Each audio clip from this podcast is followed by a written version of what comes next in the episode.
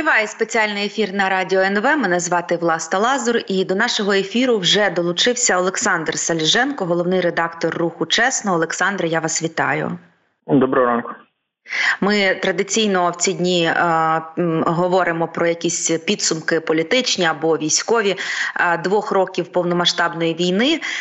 Ви опублікували нещодавно таку велику замітку статтю е, річниця вторгнення і ждуни руського міра у Верховній Раді. Ну заголовок говорить сам за себе. Ви проаналізували е, склад Верховної Ради і відзначили ще тих е, депутатів, які колись раніше представляли. Конкретно про російські політичні сили в Україні, і зараз вони залишаються депутатами Верховної Ради. І ви проаналізували їхню діяльність. Е, що що ви можете е, про них сказати? Е, наскільки сила колишньої політичної сили ОПЗЖ, яка зараз там поділена у Верховній Раді, наскільки вона зберігає свій вплив, наскільки вона є затребуваною в пропрезидентській політичній силі, тому що ми бачимо, що вони час від часу допомагають їм там е, з голосами. Е, і які ви бачите перспективи, е, якщо не окремої політичної сили, то не конкретної політичної сили, то окремих її представників, що з ними відбувається? Тому що я скажу просто для нашої аудиторії, ми, як журналісти, позбавлені зараз можливості стежити за депутатами у Верховній Раді, аналізувати їхню діяльність там щодня і їхні заяви. Ну тому що просто доступ до Верховної Ради у журналістів е, закритий. Олександре, тепер вам слово.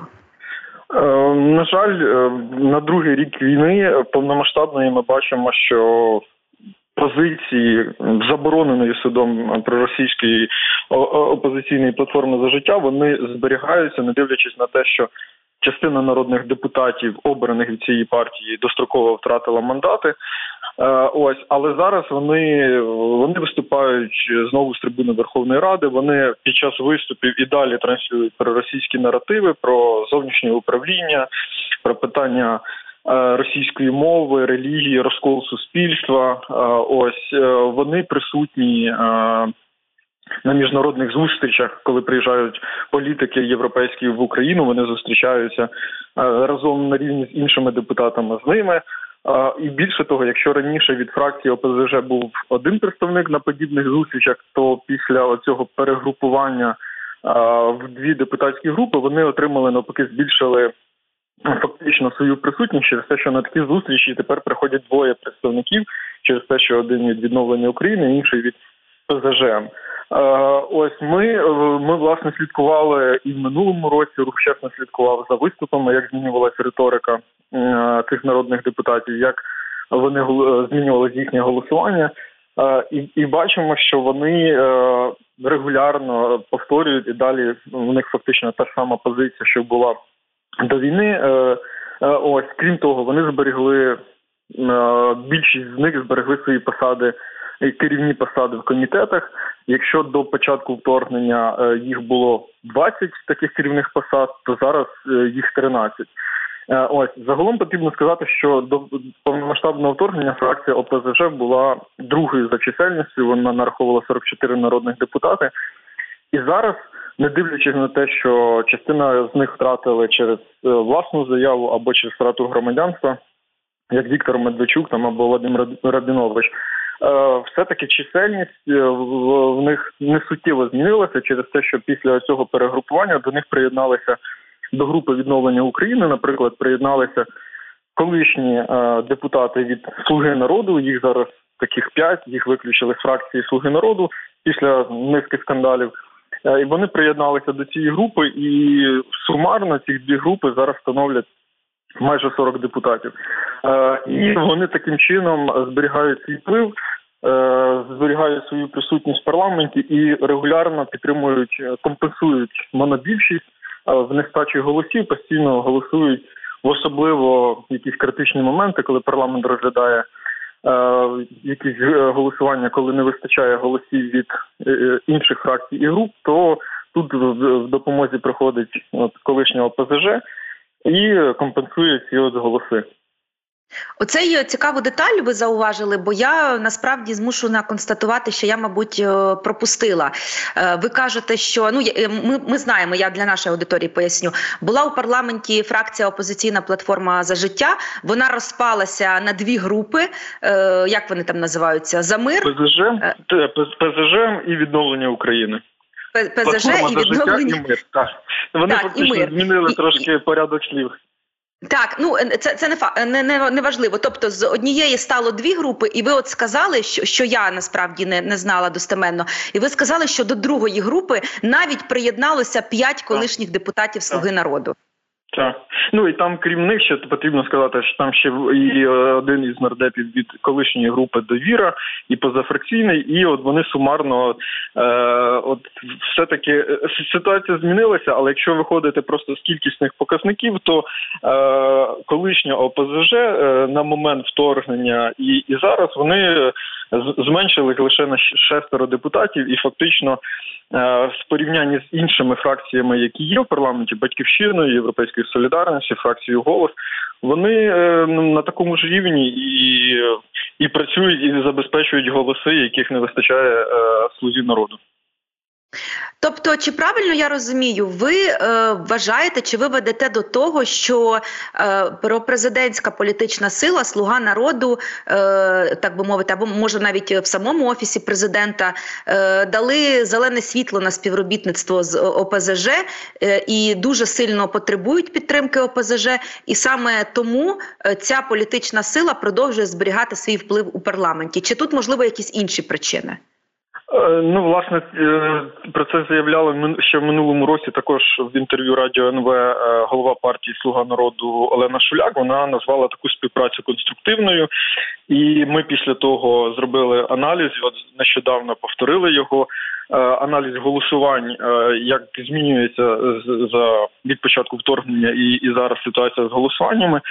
Е, і бачимо, що, от, наприклад, за два роки, 22-23 рік, фракція Слуги народу самостійно е, забезпечила е, потрібну кількість голосів 226 і більше лише в 17 голосуваннях. Якщо за цей час у Верховній Раді було близько 5200 голосувань, то цих 17 голосувань це 0,33%. Е, ось, тобто, ми бачимо, що є проблеми так із голосами в слузі народу, і якщо до вторгнення такими компенсаторами е, виступали інші дві депутатські групи е, за майбутнє і група довіра, то ситуація після вторгнення змінилася, і зараз, от власне, крім цих двох груп, до них приєдналися ще і відновлення України і ПЗЖ. Ось і тут ми можемо наводити багато голосувань, коли не вистачало голосів, і якраз група ПЗЖ е, фактично вирівнювала ситуацію, рятувала. Е, ось, але є важливий ще один нюанс. Момент ми помітили, що е, в низці голосувань, наприклад, група ПЗЖ не голосує. Ось і це голосування, які стосуються, хоч якимось чином, інтересів Росії або російської культури, або російської церкви. І власне один з останніх прикладів коли в Верховній Раді розглядали в першому читанні заборону московського патріархату, так званий законопроект, то вони тоді не проголосували. Е, і це досить дивно через те, що вони е, попередні голосування голосували постійно за. І от в таких випадках, е, коли є якийсь, хоча б не знаю, побіжний інтерес Росії, вони утримуються або не голосують. Скажіть, будь ласка, а як ви собі е, це, звісно, зараз ми дуже в теорії будемо говорити, бо невідомо, коли відбудуться вибори. Але уявімо собі, що е, в якийсь спосіб Україна там вирішує, знаходить шляхи провести вибори до Верховної Ради. Чи уявляєте ви собі, що ця політична сила або ці люди з цієї політичної сили е, зможуть знову переобратися е, і знову зайти у Верховну Раду? Чи все таки це їхня, так би мовити, це їхній останній захід у парламент і беруть все по максимум? Ну, хоч хотілося б, звісно, е, щоб це був їх останній е, останній шанс і останнє перебування в парламенті. Але на жаль, ми можемо згадати і попередні подібні ситуації і після помаранчевої революції, після революції гідності, коли здавалося вже ситуація з колишніми регіоналами, які на той час були, а зараз це фактично е, ОПЗЖ, так.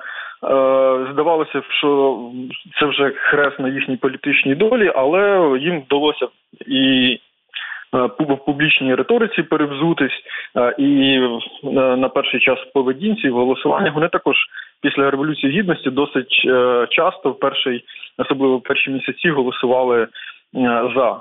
Потім ситуація змінилася. Е, ось і мені здається, що зараз ця от когорта політиків проросійських вони будуть спекулювати на таких соціально критичних темах, важливих для суспільства, будуть говорити про як це в принципі і раніше було, будуть говорити про питання економіки, про робочі місця, про допомогу пенсіонерам.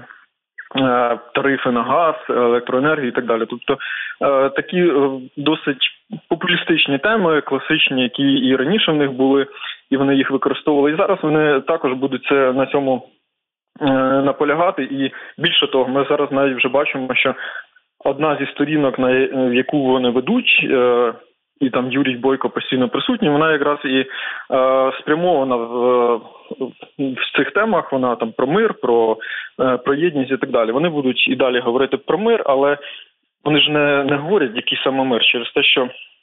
Ми можемо згадати фактично за кілька тижнів до повномасштабного вторгнення. Рух чесно тоді також е, зробив окремий аналіз їхніх виступів е, від початку року, і там було видно, що вони кожного разу, коли брали слово, фактично на в січні-лютому 22-го року, кожного разу, коли записувались на виступ і виступали з трибуни або з місця, вони говорили про виконання мінських угод, про те, що Україна має. Почати перемовини з сепаратистами, з Росією, йти на поступки і так далі. І ситуація зараз е, частково змінилася. Якщо вони після вторгнення вони скажімо так, притихли, і до квітня місяця е, вони мовчали, взагалі не було виступів, то потім ці виступи відновилися, і далі вони знову е, починають говорити про мир. Звісно, е, зараз, наприклад, ще з'явився такий особливий час. Вони в своїх виступах досить часто. Закінчують їх гаслом слава Україні героям слава. Ось, але я думаю, що ситуація досить мінлива і вони будуть ну це їхній флюгер буде змінюватись від політичної кон'юнктури, яка є в державі. Ну, з такими темпами може скоро Юрій Бойко буде в парламент е, зі з портретом е, Степана Бандери заходити, якщо вони так легко легко змінили виступи. Е, ну, про портрет Степана Андрійовича я я сумніваюся, і а а от власне там ну слава Україні, героям слава говорить, наприклад, Юрій Павленко. Ага. Ось і попри ну, від те, Павленка що... насправді це не дивує. Це очі це очікувано. Але, як але це це ж ті самі політики, які фактично до вторгнення говорили про те, що потрібно змінювати владу. Що е, слуга народу втратила свою довіру, і це реінкарнація там європейської солідарності і Петра Порошенка. Що потрібно е, знову ж таки про мир і нові вибори до парламенту. Але зараз вони Е, звісно, це не згадують. От змінилась ситуація, і вони зараз е, кажуть слава Україні, героям слава розповідають про те, які вони євроінтегратори, що вони були за завжди за європейський союз і так далі. Так, так, так. Ви на початку, коли згадували про те, що тепер е, вони ходять на зустрічі з європейськими політиками, так от якраз із коли Жозеп Борель, високий представник Європейського союзу, приїздив до Києва, то тоді якраз на зустрічі з ним пішов е, так. Юрій Бойко. Я пам'ятаю. Так, ем, Гнатенко від відновлення України. А їх двоє навіть пішло так. так. Е, обличчя обличчя українського парламентаризму. Е, Скажіть, будь ласка, як ви думаєте, на чому зараз е, побудована співпраця пропрезидентської політичної сили чи там е, команди президента із оцима ОПЗЖ там і їхніми паростками. Це буквально гарантія на те, що їх не будуть чіпати, умовно кажучи, ви друзі, ви нам підкидуєте голосів, коли бракує наших, і до вас там не прийдуть слідчі. Чи це ось такі можуть бути домовленості, чи там якісь інші можуть бути домовленості? От, взагалі, щоб просто зрозуміти, де ці двоє, ну мається на увазі ці двоє сторони, та де вони знайшли спільні точки дотику? Ну, власне, такі сценарії ми не відкидаємо, звісно, що можливі такі домовленості, але зважаючи на те, що Нестор Шуфрич перебуває досі під вартою. В нього підозра в державній зраді. Ще один народний депутат Олександр Пономарьов від ОПЗЖ також має підозру. В державній зраді, тобто, ми все таки бачимо, що є провадження і справи по нардепам за за їхню діяльність проросійську, але е, не не відносно всіх. Так ну скажімо, в Юрія Бойко досі немає жодного провадження по його діяльності. Більше того, він досі зберігає найвище державне звання Героя України, і це виглядає особливо абсурдно після того, як президент нагороджує Валерія Залужного. Е, Буданова і в той час паралельно подібне звання так має Юрій Бойко досі, яке йому колись ще в 2004 році присвоїв Леонід Кучма. І якщо частина народних депутатів від опозиції рух чесно неодноразово протягом останніх двох років постійно пише про те, що цю ситуацію потрібно ну негайно змінити через те, що знецінюється саме звання. Е, ось воно в нього залишається і на рівні з військовими, і які навіть отримують їх посмертно. Е, щодо цієї співпраці, ну на мій погляд, це така е, прагматична політична співпраця, коли одна сторона, я маю на увазі представників ОПЗЖ, вони намагаються зробити все, аби залишитись в політичній системі, залишитись в Верховній Раді, залишитись е, в своєму статусі ну, на керівних посадах, е, власне, на рівні комітетів парламенту. Е, ось, а інша сторона отримує так певну якусь компенсацію у вигляді там підтримки голосів в критичний момент. Ми можемо, звісно, довго сперечатися, наскільки важливим є, наприклад, посада секретаря або заступника голови комітету парламентського, але в будь-якому разі будь-який вищий статус керівний народного депутата він дає просто більші можливості ніж пересічного нардепа. І тут ми власне бачимо якраз приклад того, коли от є дві депутатські групи, е, і вони можуть щонайменше двох осіб делегувати, а не одного, як це було раніше на зустріч з Борелем. Так е, те ж саме і на рівні комітетів, наприклад, в минулому році. Е, Ісаєнко, нардеп від ОПЗЖ, звітував за діяльність цілого комітету за минулий рік. Ось і це виглядає теж досить абсурдно. Нардеп від обраний від ОПЗЖ звітує за діяльність комітету державної влади місцевого самоврядування в той час, коли є е, заступники від слуги народу, пан Клочко та ж Олена Шуляк, але звітує він. Ось тому ну мені здається, в класичній політології є таке поняття клієнтилізму. І воно досить добре якраз лягає в цю співпрацю, що є двоє учасників цього процесу, які обмінюються певними послугами, ось і отримують вигоду для себе. Зрозуміла вас. Е, і ще одна тема на сам кінець хочу підняти. Я частково про неї згадала на початку. Е, ми знаємо, що журналістів весь цей час не пускають у Верховну Раду, так. і саме тому раніше е, знову ж таки до аудиторії звертаюся, дорогі глядачі, слухачі. Ви могли бачити раніше багато і відео з Верховної Ради, і коментарів. І ми могли просто перехоплювати там депутатів десь в кулуарах, ставити якісь їм незручні питання, умовно кажучи, які їм не поставлять в ефір ефірі телемарафону, якщо вони туди взагалі дійдуть, так бо там теж список обраних. І ось уже два роки фактично повномасштабної війни і доступ журналістів до Верховної Ради не відкривають. Е, ну, дивіться, е, Давид Арахамія дав інтерв'ю Наталі Мосійчук, і він сказав: звісно, він пояснив цю тенденцію питаннями безпеки, маленьке укриття, хто на себе візьме відповідальність, якщо туди щось прилетить. Ну і друга, друга причина він там каже: ну це ж просто журналісти довели ситуацію до абсурду. Е, вони приходять туди з фото фотокамерами. Ну звісно, чим їм туди ще приходити. Заходять е, на балкон і дивляться прямо нам в телефони. От скаржився Арахамія, і це я так розумію, е, теж причина, чому вони не дуже хочуть пускати журналістів. Скажіть, будь ласка, яку ви тут бачите е, тенденцію? Чи може це рішення змінитися?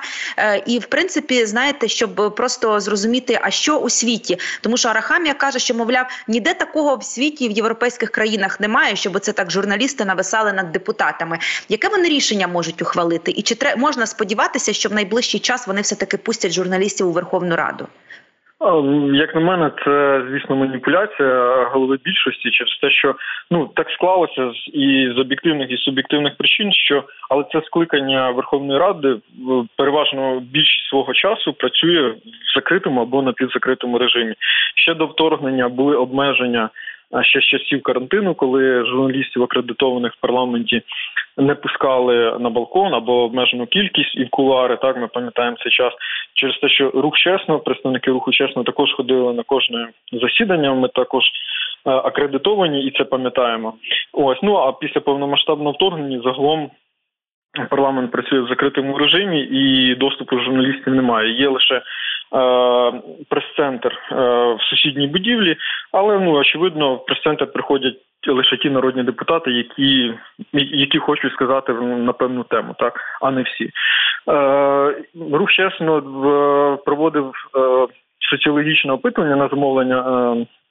Е, де ми де ініціативи проводили на наше замовлення, і 65% українців виступають за те, аби Е, доступ журналістів відновився навіть в умовах воєнного стану, і відеотрансляції засідань. Е, ось і ми також виступаємо постійно. Ми протягом минулого року про це е, писали і зверталися до керівництва парламенту про те, що доступ має бути відновлений. І на наш погляд, апеляція до питань безпеки, вона звісно важлива. Актуальна, але вона була виправдана в перші місяці вторгнення. На другому році війни більшість, е, якщо не всі державні органи адаптувалися, адаптували суспільство. Більше того, заклади освіти працюють так. І е, говорити про те, що е, журналісти у Верховній Раді якимось чином суттєво зміниться безпекова ситуація ніж на вулиці. Ну це трошки маніпуляція через те, що діє загальне правило. Якщо є повітряна тривога, всі йдуть в укриття, а всі дорослі люди і прекрасно це розуміють. Більше того, українські журналісти, які закордонні, працюють на лінії зіткнення, так в на передовій акредитовані. Ось і розуміють ризики. Аналогічна ситуація і в парламенті. Чому має бути виключення, коли журналіст працює е, на майдані незалежності, але ситуація змінюється, коли він буде трошки вище на Грушевську, так ситуація ж принципово не, не зміниться для нього.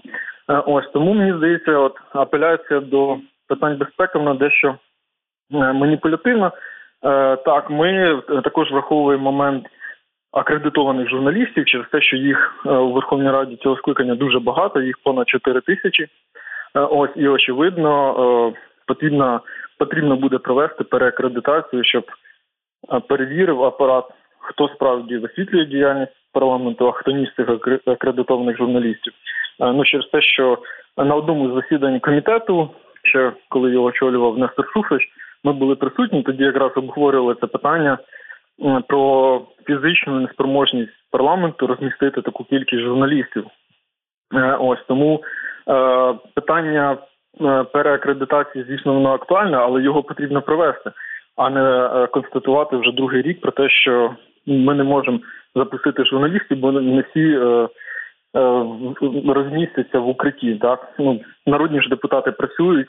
Більше того, працюють працівники апарату, працюють працівники комітетів.